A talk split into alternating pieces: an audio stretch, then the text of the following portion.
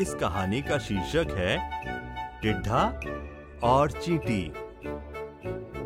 गर्मियों के दिन थे। खुली धूप थी और मौसम बिल्कुल साफ़ था। अनाज भी भरपूर था। ऐसे समय पर एक टिड्डा भरपेट खाना खाकर गीत गाने में मस्त था। उसने देखा कुछ चींटियाँ खाने का सामान लेकर जा रही हैं। शायद वे सब भविष्य के लिए संग्रह कर रही थी। चींटियों को देखकर वह हंसने लगा। उनमें से एक चींटी से उसकी दोस्ती थी। टिड्डे ने उस चींटी से कहा, तुम सब कितनी लालची हो। इस खुशी के मौके पर काम कर रही हो। तरस आता है तुम पर। चींटी ने जवाब दिया, अरे भाई, हम लोग बरसात के लिए खाने का सामान इकट्ठा कर रही हैं।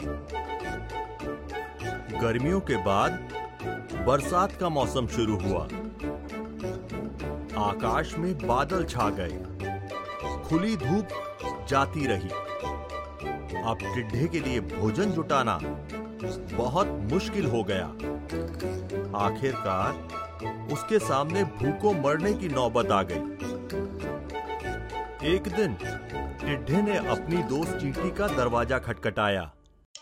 उसने कहा, चींटी बहन, कृपा कर मुझे कुछ खाने के लिए दो। मैं बहुत भूखा हूँ।